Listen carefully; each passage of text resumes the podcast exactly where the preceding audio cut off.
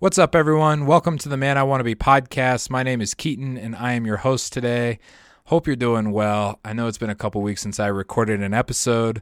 Um, just been super, super busy, and um, you know, living life and having a lot of fun.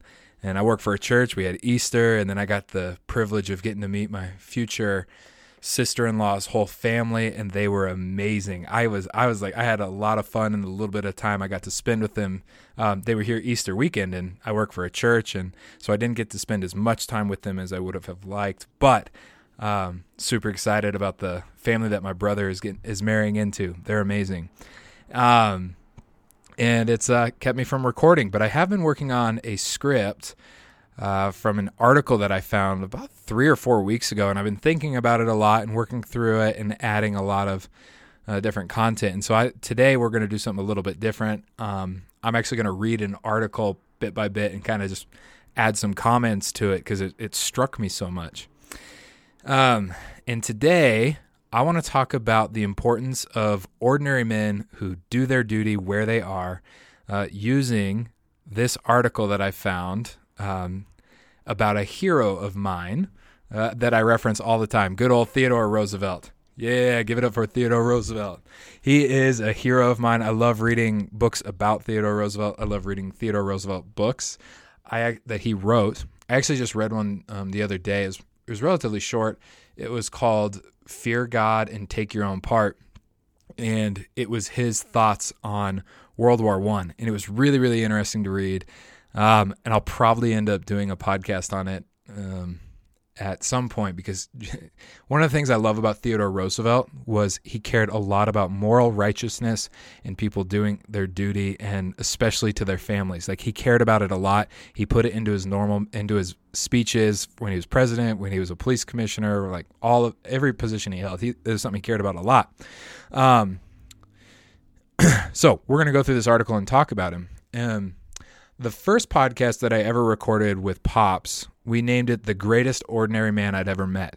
Uh, and I did so on purpose. And I called Pops ordinary on purpose as a compliment to him because um, ordinary men are what make up a good, actually, just ordinary people are what make a society and a nation and a city uh, what it is. Um, and there's this tendency to look to heroes and to people in power, whether it be a pastor, a teacher, a political leader, a business leader, or somebody. We look to them to kind of be almost like a savior or to make everything right, when in reality, they can't um, without probably stomping on the rights of every single individual at some point, or at least a group of individuals. But it's the ordinary men and women um, who make the world good. And um, it might not seem like a compliment to call a man ordinary because, I mean, who wants to actually be ordinary? But it is a compliment um, because, like I said, ordinary men who do their duties to their family, they do it in their community, they do it in their work, they do it in their in their church. If they're part of a church, these are the men that make the world thrive. They are the salt and, and the light. Uh, that's why Jesus, when he's giving a the Sermon on the Mount, he opens up with this: "You are the salt of the earth." you think about who's in the crowd, it's not leaders, like political leaders or religious leaders. It's everyday, ordinary people who are sitting in the crowd from all over. And he says, You are the salt of the earth and you are the light of the world. Um, now, hopefully, all those people came to believe in him, but we, you know, unsure there. Um, so, let's see. I'm looking at my notes and kind of trying to go through them without reading them directly. And hey, no edit button. We're just jumping in. Okay, so I came across this article about Theodore Roosevelt, um, and there, then I also found a speech that Theodore Roosevelt gave that kind of tied these two ideas together. And it's the both of these are about the importance of ordinary men who do their duty. Um, the article itself was about the ordinariness of Theodore Roosevelt which might kind of blow your mind if you're like, this guy was the president of the United States. His face is carved into a mountain. There was nothing ordinary about him. But the article was written by somebody who knew Theodore Roosevelt and said, no, I can attest that he is actually a very ordinary man, which is why he is so popular. And as I, I found the article on the Art of Manliness website, Uh, written in ni- and this article was written in 1910, and they put it on their website. And as I was reading it, I was like, I've got to share this on the podcast. This is so so good. Um, so we're gonna. Um, oh, excuse me. It was written in 1908 and published in the American Magazine, uh, not 1910. I don't I actually don't remember if I even said the date. So we're going to just go ahead and jump into this article, and I will add my comments along the way. All right, jumping in. I have known Mr. Roosevelt personally for 10 years, not intimately, but something more than casually. I have heard the president explained biographically, historically, and politically, and I have not been satisfied. I have not been satisfied even with my own understanding of him until I read a recent article by Professor James of Harvard on the powers of men. It is indeed one thing to know a man, quite another to explain him. If I had not come across Mr. James's psychological key, I certainly never would have attempted to unlock the character of Theodore Roosevelt as I see it. And I'm doing it now for my own satisfaction, recognizing the privilege of other freeborn citizens to entertain any other view of him that may satisfy them. Mr. James's thesis, as I understand it, is that few men use the vast stores of hidden energy which they possess, that most of us suffer from the habit of inferiority to our own our full selves. Meaning we don't use all that we have um, within us. He points out the extraordinary accomplishments of men who have learned the art of energizing, as he calls it, the limit of their deepest capacities. Okay, quick pause. Um, hear that line. I want to focus on that line again. Most men suffer from the habit of inferiority to their full selves, and few men use the vast stores of hidden energies in which they possess. So, if you've ever felt like you're not living up to your full potential, or that you were just skating by, or maybe you're even wasting time, feel maybe feeling lethargic, like there was more in you if you could just get it out, but you don't really have an outlet. That's what this guy is talking about we men, we do. We have vast stores of energy that go to waste daily as we scroll through our phones or have to focus in on Sports Center or whatever else that we use, put our time towards that's maybe not productive or good. Or maybe not even not good, but just Sports Center. It's just neutral. Um, we've got these vast store, stores of energy that go to waste. And remember, this was written in the early 1900s. This isn't like a modern phenomenon. This is this has been happening for all of human history. Uh, Proverbs talks about it um, in different language, but the idea that there are men who don't use all of the energy that God has given them uh, for productive good, whether it's in their work or their home or in their community or whatever. They they just kind of let it go to waste, and they never end up living to their full their full potential. Um, and so that is it's pretty common. Um, I didn't really know what he meant by the habit of inferiority to our full selves. Like I had an idea, but I wanted to know, so I googled it, of course, and I found the book that the author of the article is referencing. I was like, I'm just, I'll buy the book and I'll read it so I can understand. But it was $174, and um, I was like, well, I guess I'll just speculate it.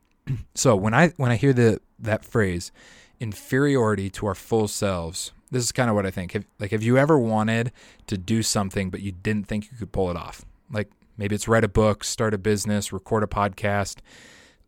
Maybe it's something small, coach your kid's baseball team or soccer team, but you just didn't think you could pull it off. You didn't think you had the time or the energy. Um, but because you weren't sure if you could um, do it. You couldn't pull off this project that you really wanted to do. You just kind of moved on. And then anytime you had an idea, you just sort of shoved it to the side because, again, you were like, I don't know if I could pull this off. I don't know if I have the energy. I don't know if I have the time.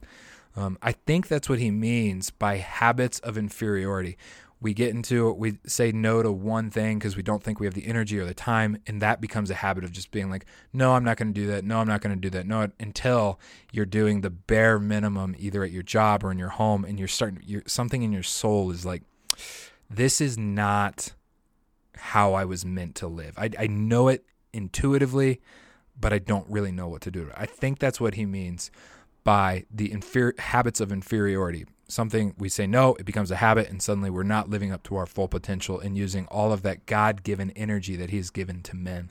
And I do think that's something we need to understand that God has given men an abundance of energy, which is why when people, I tell people, that I'm one of three boys, they all laugh and say, Your poor mom. because little boys have a ton of energy and something happens to men and when they get older that they kind of just, I guess they just forfeit it. All right, so let's get back to this article because he's going to kind of play this out through the article as he talks about Theodore Roosevelt. These remarks set me to thinking. It struck me at once that Roosevelt, more than any man I've ever knew, is energizing to the extent of his capacities. His command of his capacities is even more remarkable than the capacities themselves. If no one of in no one of his varied faculties, except in the faculty of energizing, is Roosevelt a remarkable man. All right, quick pause before I continue. Um, the the rest of the article about the ordinariness of Theodore Roosevelt hinges on that line.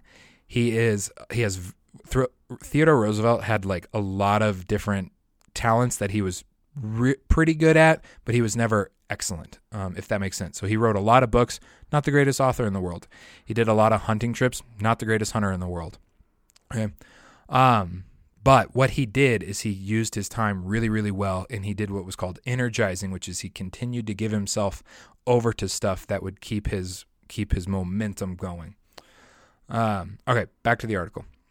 It is common to meet men of far less fame than Roosevelt who give one a peculiar feeling of greatness, of some transcendent quality of genius which is above and beyond the reach of mere human capacity. In talking with many people who have met Roosevelt for the first time, have, they have been impressed by their comments upon his familiarity or his commonness. He is just like one of us. I recall distinctly the first time I met Roosevelt. It was at Oyster Bay before he was elected governor of New York. It was a warm afternoon, and he had been bathing in the bay, like you do. and he came up dripping and puffing his, with his hair streaming seawater. We shook hands and we sat down together on a bench near the bathhouse and had a good talk. I have tried in vain to imagine such an experience with Gladstone or Elihu Root.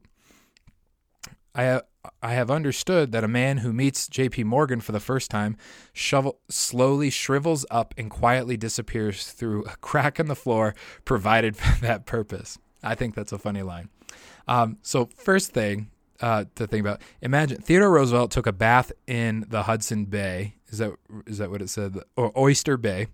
Um, and probably went for a swim. Gets out, see the, sees this guy waiting to talk to him, and then probably sits down in his swimsuit and has a full conversation. This is a president just sat down in his his swimsuit and had a conversation with someone who came to talk to him. That's pretty familiar and ordinary.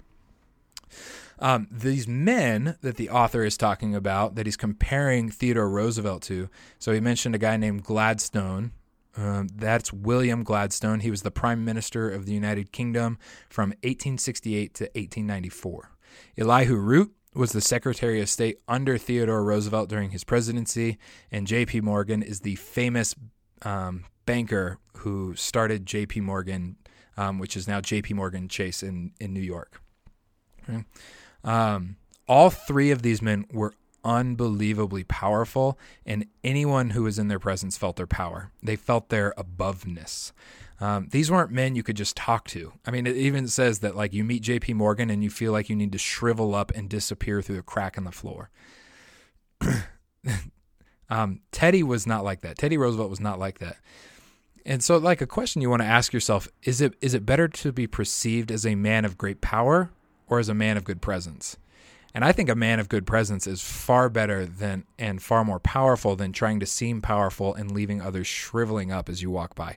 Like you I don't think we all want to it might feel kind of good in the moment to be like people are afraid of my power and they know I have power over them. Um, but nobody wants to actually live in the presence of some be in the presence of someone who thinks they're better than you. You know what I mean? Um, we all want to be in the presence of somebody who f- is familiar and feels like one of us. They don't feel above us. Roosevelt made sure that no, he that he didn't come across as superior to anybody, which I think is an is a admirable quality. All right, back to the article. Not so Roosevelt. Roosevelt is familiar. He does not act familiar, he is familiar. He is just like one of us. He is Teddy to half of the nation. Many of those who meet him famili- familiarly, that's a hard word to say, speak of him as TR. He talks about the things we talk about, not as a political artifice, but because he thinks of them. and he can't help it. As I've heard him say more than once, I'm no genius. The things I talk about are not new, they are plain, familiar principles of right and wrong.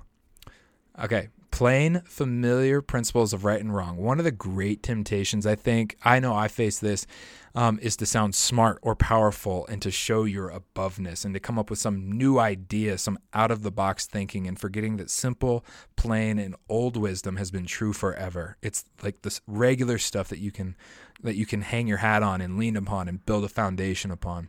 Um, it's what ordinary people think about.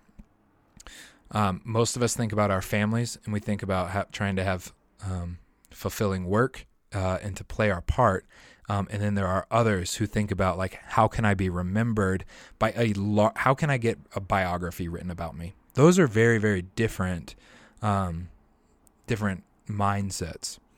Um, now, uh, Theodore Roosevelt he did say the line "I am no genius," which maybe shows his humility or um, I, am not really sure because he was indeed a very, very smart man.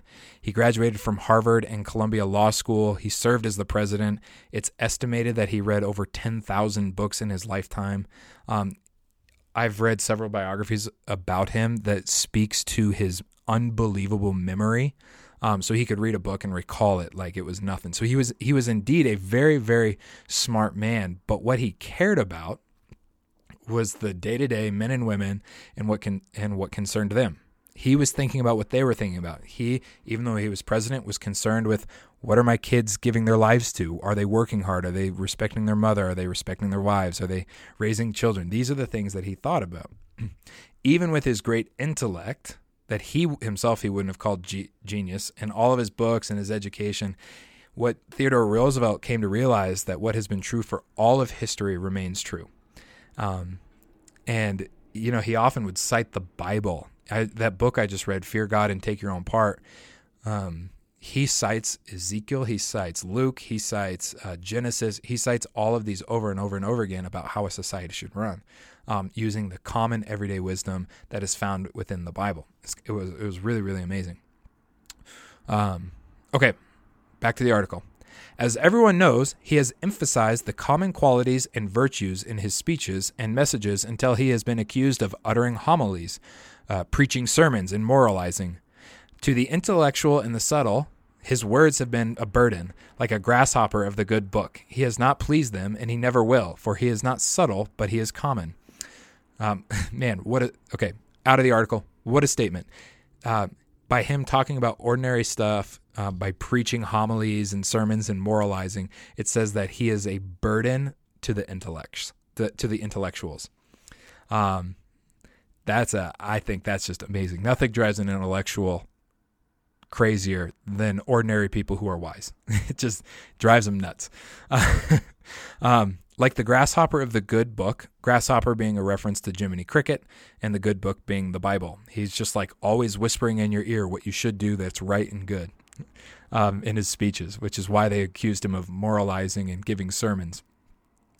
Um, Teddy didn't strive to please intellectuals, and he never he never even thought about it. And you got to like intellectuals are the people who they're in universities, and then like they they're considered the experts of our day, the experts in whatever their field is. Um, they're so expert in their field that they've kind of forgotten common sense. um, and one thing as we continue for the rest of this article, I want you to um, pay attention to how many times the word common comes up because that is the key to this article. Okay. All right, moving on. I have found innumer- innumerable references in his books and papers to the value of qualities of commonness. Speaking as the police commissioner of New York City of the administration of the police force, he said, Theodore Roosevelt said, We found that there was no need of genius, nor indeed of any unusual qualities. What was needed was the exercise of plain, ordinary virtues of a rather commonplace type, which all good citizens should be expected to possess Things like common sense, common honesty, courage, energy, resolution, readiness to learn, and a desire to lie as pleasant. Oh, excuse me, had to burp. And a desire to lie as pleasant as compatible with the strict performance of duty. These were the qualities most called for. What is needed for order, for good society, is the exercise of plain, ordinary virtues. They're not confusing. Uh, there's not as much nuance as we'd like to give them, but all good citizens, all good men, they should possess these virtues the common honesty, uh, courage, readiness to learn. These are the virtues that Theodore Roosevelt was most concerned with, and what you and I, as ordinary average men, should possess. Um, all right, so the next part of are examples of Roosevelt's ordinariness, examples of how he was among he wasn't among the greats, but he was proficient in these areas, and his proficient his proficiency is what made him famous among the people. Uh, so this is going to be kind of a, a, little bit of a long read. And those were Roosevelt's qualities. The marvelous thing in his career is the way in which he has used those qualities at, in every possible direction. His versatility amazes one. His energy is appalling, and yet he is it is only commonness energized to the nth degree. As an author, for example, his production at 50 years old exceeds the volume in the life work of many of the great writers. I haven't counted the words, but I should be surprised if he had not written more than Shakespeare. And yet one wouldn't would hesitate to say that he has produced any real literature. So he wrote a lot, not the best author in the world. He has never touched and cannot touch the sublime pl- simplicity of Lincoln's Gettysburg Address and Washington's farewell to the country. He has never suffered a book. Uh, he was a soldier a brave one, but no one certainly would call him a military genius, even within the limited scope of his activities. A soldier is great in proportion to his ability to use other men, he himself remaining in the background. His victories are the intellectual, but Roosevelt succeeded by sheer hustle and muscle. He personally got there first. He has been a reformer and accomplished very good, great good excuse me, he has been a reformer and accomplished very great good, though he never burned with the fire of Martin Luther or of Garrison or of Phillips. Martin Luther being the great re- Christian reformer um, who had unbelievable passion and was just a ball of energy. Um, and Theodore Roosevelt was a ball of energy, but he didn't burn with the fire that Martin Luther did, which is why Martin Luther had such a lasting impact on the world. Unlike the great reformers, he has always been with the crowd, never against it. For those who really oppose the multitude, as Socrates says in the Apology of Plato, cannot hold high office nor save their lives. Uh, so there's there is a place for those people who are against the crowd. They're kind of they have function kind of like prophets. but okay, Theodore Roosevelt. He has been a politician, but not a genius in the art like Blaine, for he has been restrained to his own advantage by another common quality, a sort of literal honesty. At Harvard, he was a boxer, a wrestler, and a runner, but he never took any championships. He has shot big game, but he has never been a first class shot. He him- says of himself in one of his Western books I myself am not and never will be more than an ordinary shot, for my eyes are bad and my hand not over steady. Yet I have killed every kind of game to be found on the plains, partly because I have hunted very perseveringly and partly because I practice and I have learned to shoot about as well as as well at a wild animal as at a target. Now that Roosevelt, now that is Roosevelt, in his own words, an ordinary shot, yet he has killed every kind of game by perseverance and by practice. Perseverance and practice. Taking a pause from the article. Perseverance and practice. Write that down. Proficiency in any area takes perseverance and it takes practice. Uh, there's this proverb in the Bible, um, and I get a reminder every Monday morning um, on my phone on the reminders app, and it says, "The hand of the diligent will rule." Diligence and perseverance are two sides of the same coin. It's day in, day out practice at whatever you're trying to become proficient in, it, and it puts talent to shame. Um, perseverance and practice, perseverance and practice, perseverance and practice that that is what makes somebody proficient at something. It makes them great. Uh, there's that song by Macklemore I just thought of. Um, uh, how does it go? He says the greats weren't great because at birth they could paint. The greats were great because they paint a lot. That's what that is. Perseverance and practice. Back to the article. uh, short line from the article. In other words, he had succeeded by his extraordinary capacity for energizing, for using every ounce of every capacity that he possesses, by strenuous self discipline, control, and development. It is the strenuous life he glorifies, for it has made him what he is. Okay, if you could pause and write that one down, I would write that one down right next to perseverance and practice. Theodore Roosevelt has succeeded by his extraordinary capacity for energizing, that is, for making the best use of his time day in and day out for years on end. He didn't waste time in idleness, and like that is very clear when you read his biographies. Um, he didn't suffer from hurry sickness like we can in the modern age with our digital distractions. Um, Theodore Roosevelt, if he had spare time, he'd go for a walk, or if he had a day, he'd go for a hike, uh, or he'd go on horse rides. He did plenty of ac- outdoor activities. It wasn't like he was constantly work, work, work, work on his phone, email, because those things didn't exist. Um, and he didn't have notifications on his phone. It, he lived in a very, very different time.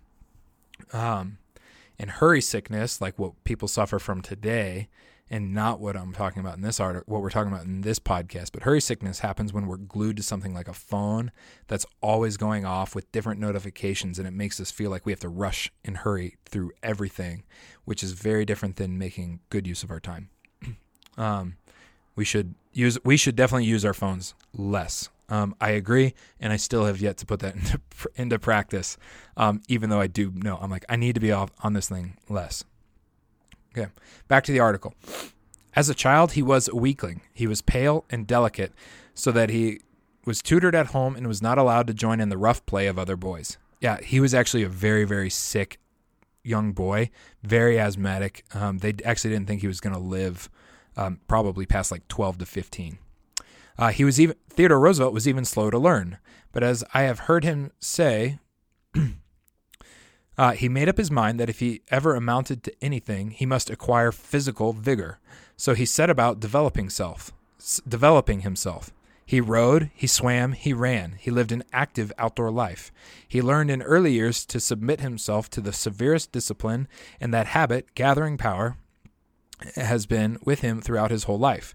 No man today in the country works harder week in and week out than the president. In other words, Roosevelt has learned to energize in every direction where he possesses any capacity whatsoever. If he had been found within if he had found within him even a spark of ability as an artist, we should have we should have had him. Like I'm going to skip that cuz I that doesn't make doesn't fit in with the rest of the podcast. Excuse me. People have sometimes called the president erratic or eccentric, and what they mean is impulsive. But I could never see that he was either erratic or eccentric. He couldn't be. He is profoundly normal. What to what great words. He is profoundly normal, physically and mentally, which genius is not. His habits and his life are temperate. His abstemi- abst- he is abstemious. I don't know how to say the word. He doesn't eat a lot. He doesn't drink a lot and he sleeps a normal amount. That's what that sentence is about to say. And I'm having a hard time pronouncing that word. Please, that word. Please don't make fun of me. Tongue twister. My goodness. Man. His family life is normal, and he exhorts all America a, to a similar normality. He exercises every day with the regularity of clockwork. Tennis on Wednesday, a tramp hike on th- on Thursday, horseback riding on Friday, boxing on Saturday, or to that effect. It may seem violent exercise to some, but to Roosevelt, it's a, the normal expression of his highly energized daily life. His religion is normal and expressed normally, and he has a normal capacity for friendships. Contrary to the belief of some people with whom I have talked, the president is the very incarnation of order and regularity in his work. This is part of his system of energizing. Every morning, Secretary Loeb places a typewritten list of his engagements for the day on his desk, sometimes reduced to five minute intervals. Uh, Jordan Peterson also does five, intermin- five minute intervals. Uh, we'll talk about that in a second. And no railroad engineer runs more sharply upon his schedule than Theodore Roosevelt. His watch comes out of his pocket and he cuts off an interview or signs a paper and he turns instantly according to his timetable. he turns to the next engagement. If there is an interval anywhere left over, he chinks in the time by reading a paragraph of history from the book that always lies ready at his elbow, or by writing two or three sentences in an article on Irish folklore or bear hunting. Okay, so quick pause. Um, two things from that paragraph. He broke many things down into five minute intervals. So like he wrote he would write two or three sentences of an article at a time. Oh, I got five minutes, I'll write two or three sentences. Um, that's not how I think about when I do my writing. I'm like, I need at least two hours. Um, no, Theodore Roosevelt, he'd break things down into five minute intervals. Um, I've heard other people talk about that. Like I've heard Jordan Peterson talk about it. Um, and I did decide to give it a try one day, a couple weeks ago. And it's kind of amazing how much can get done in five minutes. Uh, the first place I applied this was at home. Chelsea was at work, and I had a lot of chores to do. And I decided I was going to try the five minute interval thing to see how long chores would take. You know, like dishwashing, laundry, you know, those kinds of things. Is this is where I wanted to test it out. Was at home. Um, and did you know it takes less than five minutes to empty a dishwasher? Every time I'm unloading a dishwasher, I'm like, this is at least 20 minutes. It's forever. It's boring. No, it, it takes less it takes less than five minutes to unload a dishwasher. Um, which I was like, oh, because I timed it, and I was like, um, other than folding laundry, most everything took just a few minutes, and then I had plenty of time to either play with our little girl Noah or to read a book, and it was it was amazing. Um, and uh, on the book, you remember how it said that TR read over ten thousand books? Um, that's legend has it.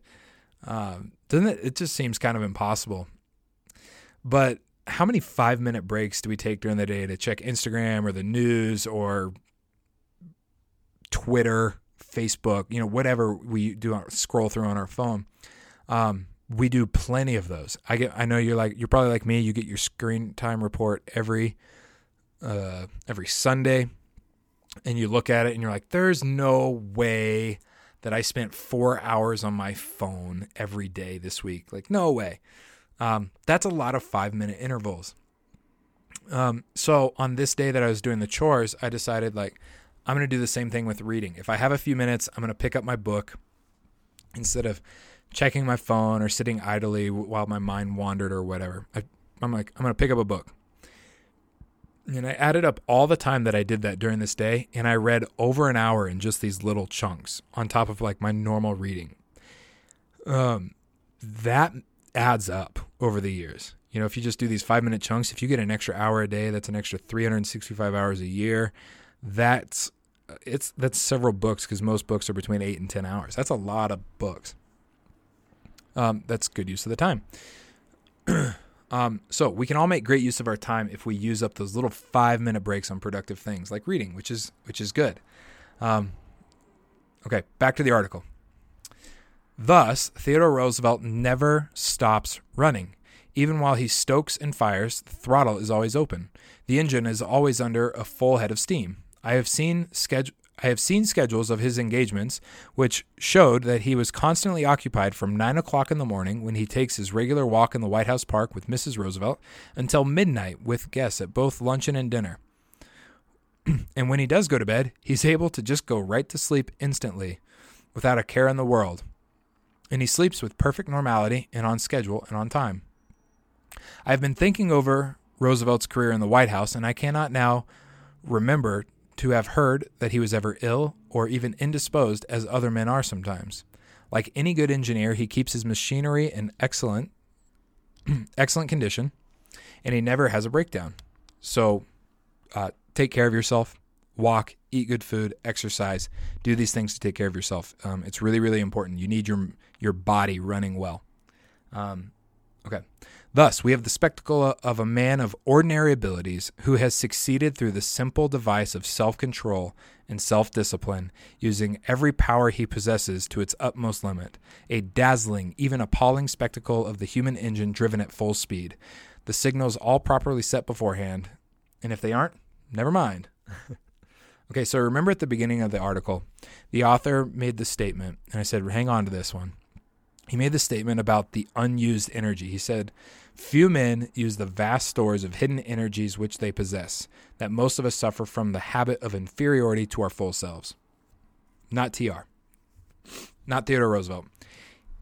He was a man of ordinary abilities who utilized his full capacity through discipline, perseverance, and practice. He was a spectacle of a man who made the best use of his time and the best use of what was available, growing as he could through the simple devices of self control and self discipline. That's that was the secret to his greatness. Um, so the question, given this article, um, the question to you and to myself um, is: Am I using my fullest capacity every day, or am I giving my best? And am I using my time well for a few hours a week? Okay, let me rephrase that. Am I giving? Am I using the fullest capacities, or am I giving my best for just a few hours of the week? honestly, um, I probably on a normal week when I'm not feeling motivated by this article, I maybe utilize 60% of my working hours effectively. Um, and I'm sure you've all at your job, whatever you do, you get through your to-do list. It's 10:30, and you're like, "Well, I have nothing else to do, so I'm just gonna look at things on the internet or YouTube or read the news or whatever." Um, that's that is a common thing for a lot of people. I actually heard a, a pastor a few years ago. He cited a study that the average person only works about four hours a day during their eight to nine hour workday. They only do four hours of actual work, um, which is kind of when what do people do? You know, um, and it's actually amazing how much can get done if time is used well, and how much you can give yourself over to other stuff if you use your time well. Um, typically I do have a long to-do list every day and I if I put my energy towards making the most of every minute in 5 minute intervals, it takes me about 3 hours of nonstop work to get it done. And so that gives me 5 to 6 hours for the rest of the day to like what am I going to what am I going to get my energies to? And there is plenty that I could either create or come up with that would be beneficial to my place of work um, to use that time. I could study, I can write, I can make phone calls to um, the people that I oversee. Um, I do this podcast. You know, there's a lot of stuff like that. So my question is like, what could you do with the rest of your time if you put all of your energy and capacity into making the best use of your time? this energizing takes practice, and I'm learning firsthand as I try to make the most of my days. It's easy to do it for one day. It's less easy to do it uh, two days in a row and even three days in a row because idleness has a gravity towards it that we all kind of suffer from. It's way easier just to be like, I did my to do list and now I'm going to coast. um, consider this proverb. Uh, this is in the book of Proverbs in the Bible. Slothfulness casts into a deep sleep. That's Proverbs 19:5. So the lazier we are, the more slothfulness that we give ourselves up to, the lazier we become. But the opposite of that is also true. The more energizing you do in your work and whatever else you give yourself to at home, your community, your church, the more energy you will you will have. It has like it's like a, it creates an effect. Um, it's kind of like the workout effect, actually. Um, have you ever been like really tired and you're like, I just want a nap or a third cup of coffee, or I could go work out, and you come out of that workout and you're like, oh, I actually feel way better. That's kind of what energizing does um, for you. Um, ordinary men who energize and make the best use of the time make the world a better place. And I, I think like think about what you could do if you used your time well um, in your work, in your family, in your community. Think about think about like what kind of contribution you could make instead of giving over two or three hours to Sports Center, Instagram, and the news. I think like man, I think that would be that that would have some chilling effects for societies. I think some very very beneficial ones. All right, um, last part of the article. Now, this power of energizing, as displayed by Roosevelt, is certainly very rare and a very great one, um, which is what I just said. It is rare. It's really tough, um, but I think that you and I can do it if we give our if we do if we give it an put some effort into it. It represents a supreme development of the human will. No man of our generation has used himself more effectively than Roosevelt, and that is wholly to his credit. As John Burroughs says somewhere in one of his essays, what nature does with a man, that's no credit to him, but what a man does with nature, that is to his credit. the story of Roosevelt will always be an inspiration to struggling, of a struggling, limited youth, for he is the very pattern in a new sense of a self made man. By perseverance and practice, those virtues of the primer, he has killed all kinds of game and he sits in the White House. So let Roosevelt be an inspiration to you and to me to make the most of our time and our energies as ordinary men who do our duty. Um, so I uh, notice in the article he was an ordinary man who used his capacities to their fullest potential, which makes leads him to not feel as ordinary. He was, I mean, he was a president. His face is carved into a mountain. There's books written about him. We probably, if we're honest, no one's going to write a book about us, and that's totally fine. But we have our families and our children. Um, if you're not married and you don't have kids, like in the future you will have these, but right now you have your work and your church and your community and whatever that you can make the most of your time and, and have an impact in your society and and it's gonna it's good. Um, but I want to switch gears a little bit, um, and I want to um, go over to a speech that Theodore Roosevelt um, had given in San Bernardino, California, in 1903. Uh, so he's addressing a crowd um, and I cut a lot of out of the speech because his speeches tended to be long. So I cut a lot out of it. Um, but I want to talk about like this is a different perspective on ordinariness. Um, and he uh, he talks about the speech is about the temptation to grandeur and to skipping out on on duty. So let's just let's just get into this real quick. Um, in the lesser war, there was trouble that there was not in the big war for there was not enough to go around. Among others, the man would come around who wanted to be a hero right off. He wanted to be a hero right off, but he did not want to do the other work of the moment. So he's talking about the Civil War. He's he, he Abraham Lincoln was um, Theodore Roosevelt's favorite president to study. Um, he studied a lot on the Civil War. So he's talking about the Civil War, and there were men who came into the regiment who wanted to be a hero, but they didn't want to do the ordinary everyday work of soldiers. So he says, I re- recollect perfectly in my regiment, a young fellow joined, and on the second day he came to me and he said, Oh, okay, so hold on, quick. He is talking about the Civil War, and then he switches over to when he was the leader of the Rough Riders. Okay. So this guy comes up to him and says, Colonel, I came down here to fight for my country, and they are treating me like a serf and making me dig kitchen sinks. so, as his captain, who was a large man from New Mexico, explained to him that he would go right on and dig kitchen sinks. That was what his business was at the moment, and that if he dug them well, we would see to the hero business later. That man who did well in the army in those days, as a rule, is the man who did not wait to do well until something big occurred, but who did his duty just as his duty came, during the long marches, during the weary months of waiting in camp, did his duty just exactly as in battle. He was the man on whom you relied, on whom you trusted, whom you wanted to have in your troop. Um, you wanted to have him as your bunkmate, and whatever it was, he was the man you wanted around. Okay, so the men who skip out on doing the everyday, ordinary, mundane tasks because they want to only give themselves over to the greatness and grandeur of life are incapable of doing the grandeur things because they've skipped out on doing their duty on the normal things. Um, and this applies to every single area of life, every single one. All right, back to the speech. It is just exactly the same with citizenship. It's just exactly as the, the same in the pioneer days. The pioneers, men and women, faced much such difficulty as the men of the Grand Army. And for you, the men of that generation and your wives, there was the same hardship, the same endurance of, of grinding toil, and the same years of effort that too often seemed fruitless, the same iron will, and the same ultimate triumph. Theodore Roosevelt used ultimate triumph and iron will a lot. they were like some of his favorite words.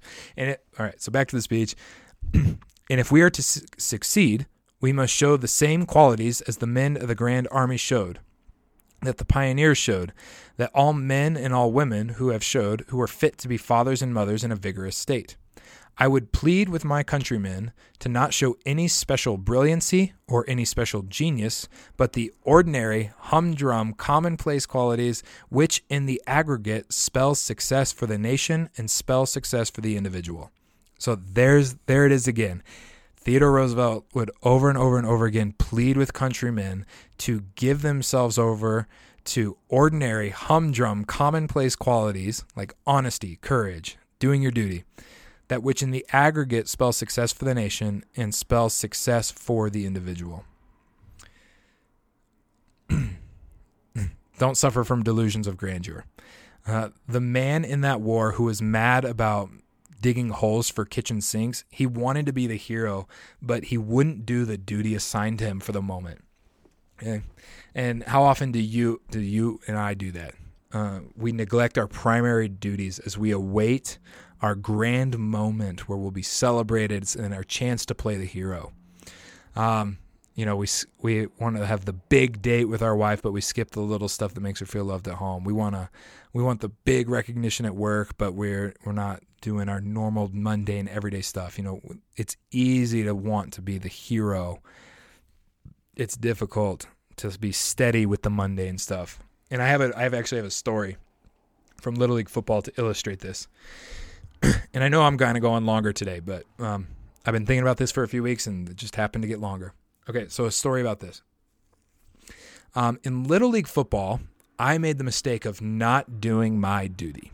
Okay, I was 12 years old, um, and I I remember this very very clearly. I could tell you the park we were at. We were at Ray Ross Park, and um, my position was defensive end. I played defensive end in Little League football for a year. Um, and my job was to guard the edge and not let the quarterback or the running back get around the edge of the line. That was that's my job. That's my one job. Protect the edge, funnel people back to the middle so that the linebackers and the interior linemen can take care of them. Don't let anyone get around the edge. That's my job. Okay? So I'm lined up.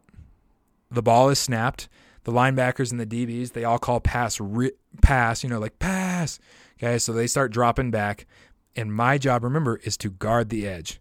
But I decided I'm going to be the hero. And so I rushed after the quarterback and I got a sack. Right? Sure didn't. Nope. Uh, they yelled pass and I dropped back like I was a cornerback. And I, I, I don't know what I was thinking other than I'm going to be the hero. I'm going to make an interception and, and then I'm going to run it back and score a touchdown. I was like, I was convinced in that short four second window that this is what's going to happen. So I drop back. I'm ready to make an interception. And what did the quarterback do? He uh, ran around the edge, right where I was supposed to be.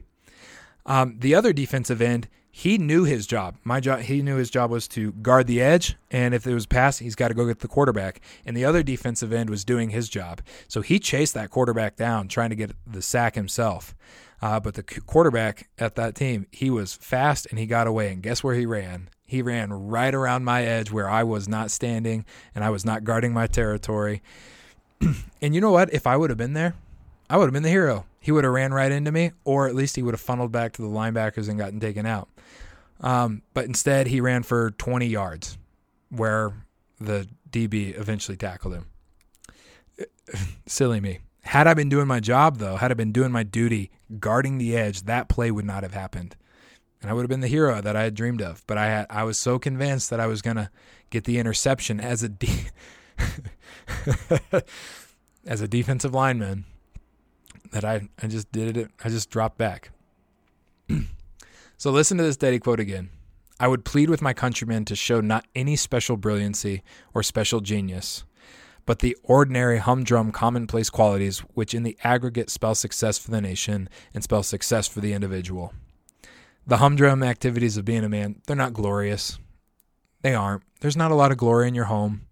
There's not glory in doing the dishes or reading books to your kids or playing with your kids or waking up early to make sure your household is in order before heading out for the day. There isn't glory in helping your kids with homework and all the other things that men do in their families. There's no glory there, but it's your duty. It's our job. Um, if you're not married, you know, getting your life in order. It's humdrum. It's boring. Um, doing your job at work when you're low man on the totem pole. It's not glorious, but it's your job. Um, and it's those humdrum activities that we do really, really well as ordinary men that allow us to become the kind of men that we want to be. We may not have books written about us, we may not have movies made about us. No one may remember us outside of our immediate family, friends, and church, but you know what? It's going to have a generational impact. Um, and you will end up as the hero to your wife and to your kids, and maybe within your community. Um, ordinary men who use the make the best use of their time and give away their life. Energizing is energizing like Theodore Roosevelt talked about, energizing and putting yourself into something as much as you can instead of sitting idly by is how you give away your life for the goodness for the greatness and the goodness and the benefit of other people um, ordinary men who give away their energy for their children, who give it away for their wife, who give it away for their community. They put their life to something instead of idly sitting in front of Sports Center or on video games or on your phone or whatever else. Those are the men who make society great. Ordinary men who use the make the best use of their time, who energize themselves so that they can contribute more, and who do the humdrum, ordinary, commonplace activity activities of day in, day out life, having courage, teaching your kids righteousness and justice, and working for fairness as best you can. Those are the men who make a society great. Those are the men who make a church great, they make a community great, and they make a family great. And that's the kind of man that I want to be. And I'm sure, I hope, that's the kind of man you want to be. So, thank you for listening today. Um, if you enjoyed this podcast, please share it with a friend. Uh, leave a five star review. That help us helps us out a lot um, with whatever we're working on. And until next time, this is the Man I Want to Be podcast.